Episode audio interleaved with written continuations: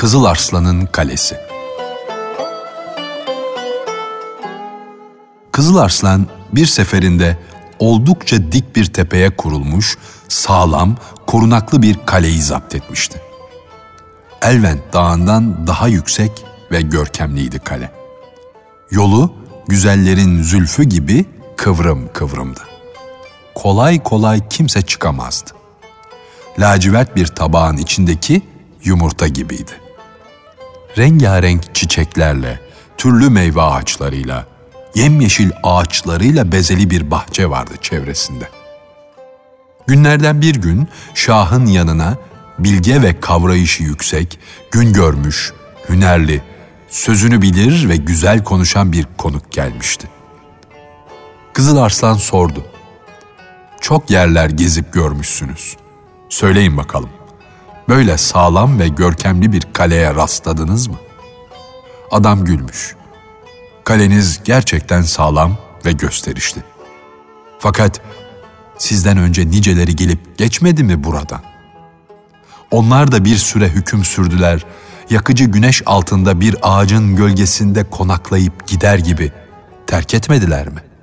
Kim bilir sizden sonra niceleri gelecek ve sizin umut ağacınızın meyvelerinden yiyecekler.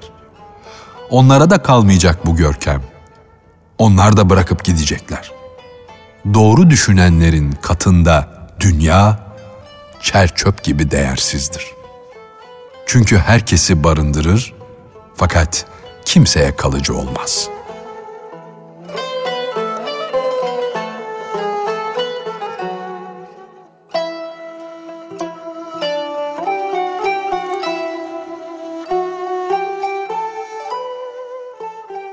Meczup. İran'da bir meczup Kisra'ya şöyle dedi.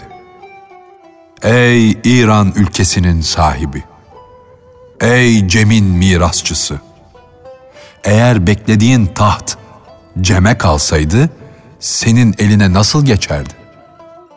Karun kadar zengin de olsan elinde kalacak olan bağışladığındır. Elinden çıkardığındır. Kalanı senin değildir. Birlikte götüremezsin."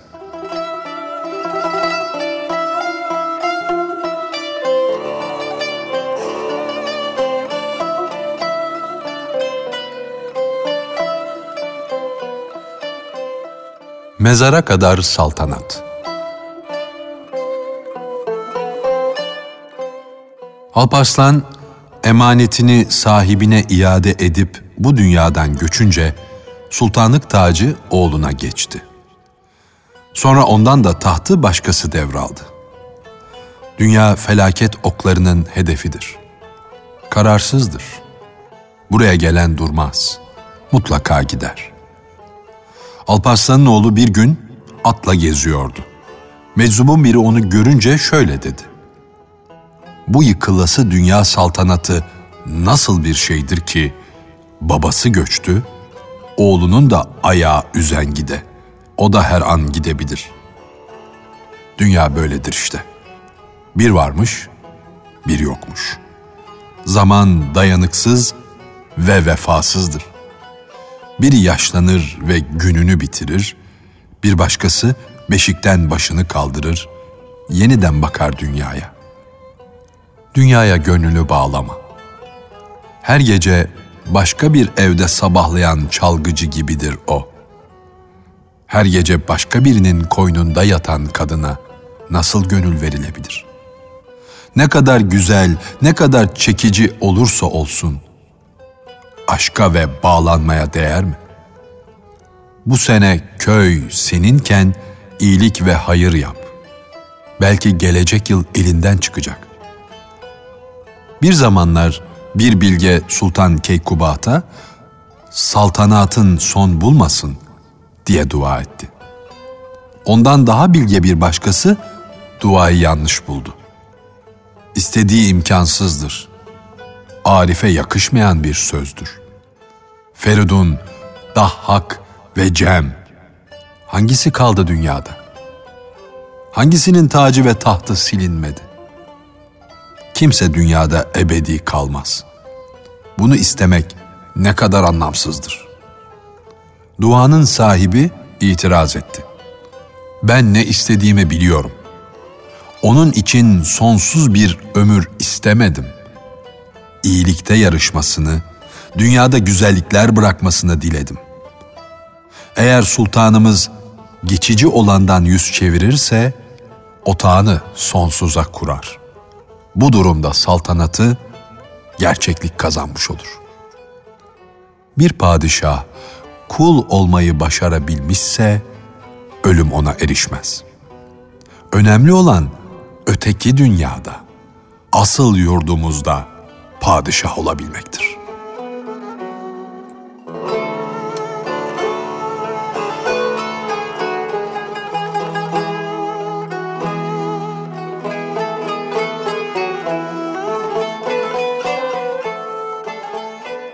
Gor Padişahı.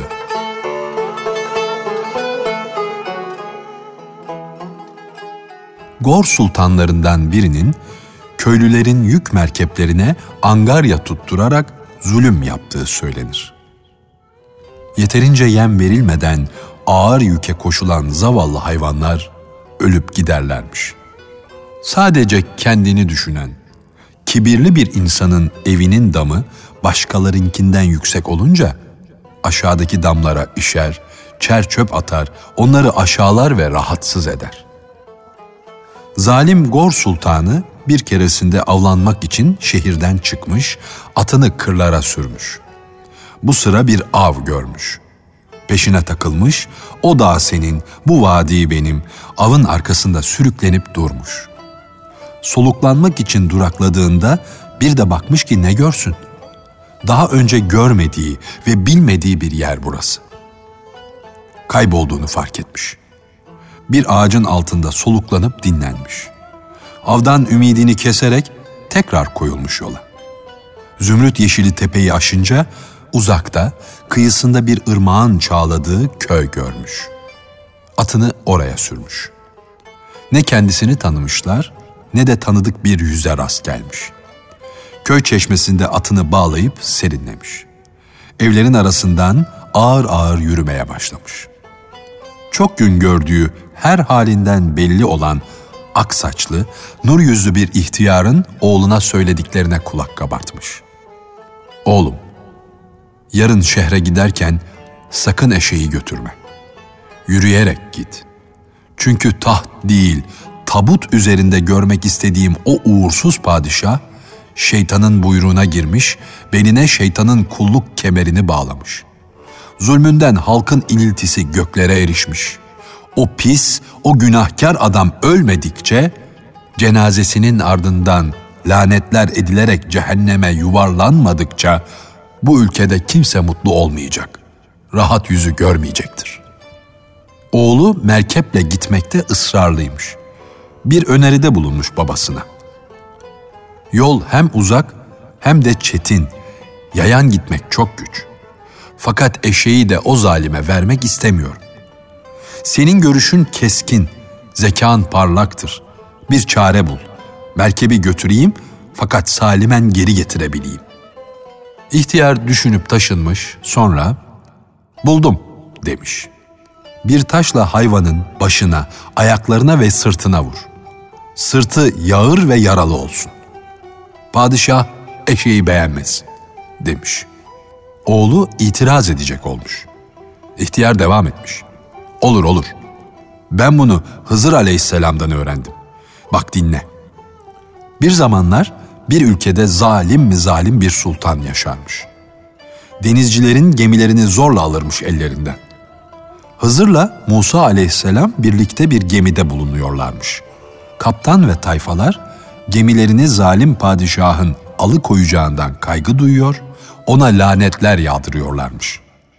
Hızır eline geçirdiği bir baltayla geminin sağını solunu tahrip etmiş. Batmayacak şekilde kırıp dökmüş. Padişahın adamları gemiyi harap bir şekilde görünce gasp etmekten vazgeçmişler. Genç adam babasının önerisini doğru bulmuş ve eline geçirdiği bir taşla canını fazla yakmamaya çalışarak eşeği hırpalamış. Sırtından ve ayaklarından hafif yaralamış. Babası hayvanı görünce, "Heh, işte böyle. Şimdi rahatlıkla yola çıkabilirsin." demiş. Yaralı eşeğiyle kervana katılmış çocuk. Hayvanın acı çektiğini görerek üzülüyor fakat başka çaresinin olmadığını düşünüyor, padişaha beddualar ediyormuş. Oğlunun da katıldığı kervanı bir süre seyreden ihtiyar, yüreğindeki acıyla ellerini göğe kaldırmış, Allah'a yakarmış. "Ey şanı yüce Allah'ım!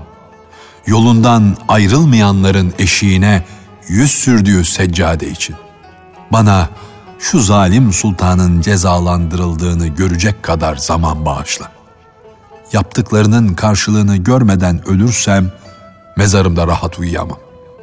Ve eklemiş, "Kadınlar bunun gibi pis şeytanlar doğuracağına yılan doğursalar keşke." İnsanlara zulmetmeyi alışkanlık edinen köpekten de alçaktır. Ahlaksızlıktır insanı incitmek. Malın sağlam kalıp düşmanın eline geçmesi, senin elinde kırık olarak durmasından kötüdür. Kervan yola koyulurken yara bere içindeki eşeği gören padişah, "Bu hayvanın hali neyin nesi? Neden ona zulmediyorsun?" diye sormuş. Genç imalı imalı konuşmuş. "Sana ne? Benim değil mi? İstediğimi yaparım. Senin atına mı iliştim? Bunu haksız yere mi yapıyorum sanıyorsun? Söyle bakalım, neymiş nedeni?" diye çıkışmış padişah. Genç, "Hızır Aleyhisselam'ın hikayesini bilir misin?" diye sormuş. "Hızır Aleyhisselam'ın o kadar çok hikayesi var ki," demiş padişah.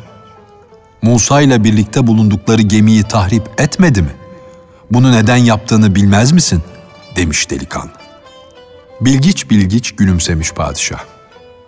"Ey düşüncesiz adam, neden yaptığını anlatayım da aklın başına gelsin. O denizlere egemen olan zalim bir padişah vardı. Ülkeye saldığı korkuyla insanların yüreği tir tir titrerdi. Herkes zulmünden inliyordu. Dünya onun yüzünden deniz gibi coşup köpürüyordu.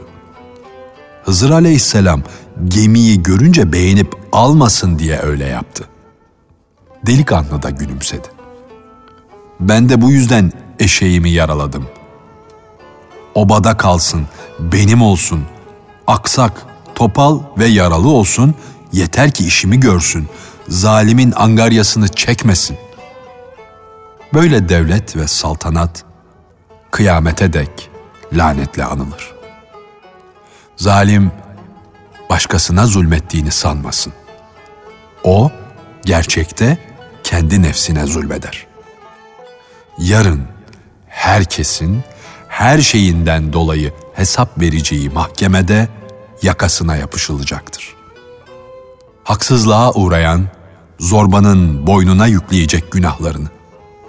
Bugün eşek onun yükünü çekiyor. Yarın hesap günü eziyet ettiği eşeklerin yükünü nasıl çekecek? Utancından insanların yüzüne nasıl bakacak? "Bedbaht kimdir?" diye soracak olursanız, mutluluğunu insanların mutsuzluğunda arayandır derim. Sevincini halkın üzüntüsünde arayan zalim hükümdar, bu geçici dünyada birkaç gün sefa sürer. Fakat kötülüklerini birlikte götürür. Geride çirkin bir hatıra bırakır. Padişah susmuş. Ağzını açıp bir kelime söylememiş. Hem ihtiyarın hem de oğlunun sözlerinin ağırlığıyla geçirmiş gününü. Atını bir yere bağlamış. Eğerini çıkarmış. Dinlenmek üzere yere uzanmış. Eğerin keçesine koyduğu başında yaşlı adam ve oğlunun sözleri uğulduyormuş. Gözüne uyku girmemiş. Hava kararmış. Uzaklardan kurt ve çakal ulumaları geliyormuş. Bakışlarını göğe sabitlemiş. Yıldızları seyretmiş. Sabaha dek gözünü kırpmamış. Seher kuşunun ötüşüyle toparlanmış. Çok geçmeden adamları görünmüş. Atlarından inip telaşla yanına koşmuşlar, yerlere eğilip selamlamışlar. ulu padişahım demiş içlerinden biri. Bizi çok merakta bıraktınız. Sizin için kaygılandık. Gününüz nasıl geçti? Dün akşam köylü size yemek ikram etti mi? Haliniz nicedir? diye sormuş. Başına gelenleri, duyduklarını gizlemiş padişah. Nedim'inin kulağına eğilerek, dün gece kimse bir tavuk kanadı bile ikram etmedi bana. Fakat eşek ayağına çok eziyet edildi, demiş. Nedim bir şey anlamamış bundan. Sultanım ince bir manayı kastediyor olmalı diye geçirmiş aklından. Sofra kurulmuş. Sultan içmeye, içtikçe kendinden geçmeye başlamış. Kendi kendine ihtiyar adamın sözlerini fısıldıyor, onu anlamlandırmaya çalışıyormuş. Derhal bulup getirin onu diye buyurunca adamları ne olduğunu anlayamamışlar. Nedim durumu öğrenince askerleri harekete geçirmiş. Gidip ihtiyarı getirmişler. Elini kolunu bağlayıp padişahın ayaklarının dibine bırakmışlar. Kara gönüllü sultan kılıcını çekmiş. Adam hayatının bir zalim eliyle son bulacağını görünce aklına eseni söylemeye başlamış. Kabirde yatılacak gece köyde yatılamaz. Başını umutsuzca kaldırıp tirkesinde ne varsa boşaltmış. Sana zalim diyen, senin zulmünden inleyen yalnız ben değilim.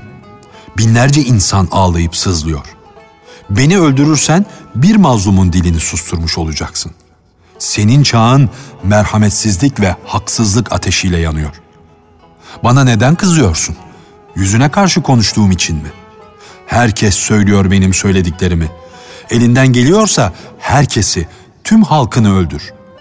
Seni kötülememi istemiyorsan beni değil, kötülüklerini ortadan kaldır. Adının gelecekte iyi anılmasını istiyorsan halkına adalet ve sevgiyle davran. Tek çıkar yolun var. Elini zulümden çek. Çaresiz insanları yok etmek çözüm değildir. Birkaç gün ömrüm var. Onu da sıkıntı içinde geçireceğim. Hayatıma kıyarsan bir şey yitirmeyecek, aksine kazanacağım. Dünya haklıya da, haksıza da kalmaz. Herkes ölecek. Ölümü mutlaka tadacaktır. Haksız giderse üzerinde lanet gider. Geriye de lanetlenmiş bir at bırakır. Haksızlık ettiğin insanların gözüne uyku girmiyor. Sen geceleri nasıl rahatça başını yastığa koyabiliyorsun? İyi bil ki padişah ancak halkın sevgisiyle ayakta kalabilir. Çıkrık çeviren acılı anneler, gözü yaşlı nineler sana lanet okurken dal kavukların seni huzurunda övmüş ne çıkar? Canını kader kılıcına hedef ederek konuşan ihtiyar susmuş. Padişah içki ve gurur sarhoşluğundan sıyrılmış, kendine gelmiş. Kulağına bir melek sesinin fısıltısı çarpmış. Bu yaşlıdan elini çek. Onu öldürürsen zulmüne bir zulüm daha katacaksın. Sese kulak vermiş padişah ve bir an düşündükten sonra "Bağışladım!" diye haykırmış. Kendi eliyle ihtiyarın bağlarını çözmüş. Alnından öperek onu kucaklamış ve önemli bir memuriyet görevine getirmiş. İhtiyar adamın umut ağacı meyveye durmuş. Sultanla köylünün hali dillere destan olup ülkenin dört bir yanını dolaşmış, her yerde anlatılmış. İyi olan kimse doğruları izler, onların yoluna girer. Bilgisiz ve kötü insanlara uyma, onlardan uzak dur. Akıllılardan güzel ahlak öğren. Durumunu seni korkusuzca eleştirenlerden dinle. Dostun gözü kördür. Kötülüğünü iyilik gibi görür. Yüzüne karşı övgüden geri durmayanlardan sen uzak dur. Yanlışından dolayı seni kınayan gerçek dostundur. Hastalığına iyi gelmeyen şekerdense acı ama şifalı ilacı seçmelisin. Aklın sana dost ise bir işaret yeterlidir.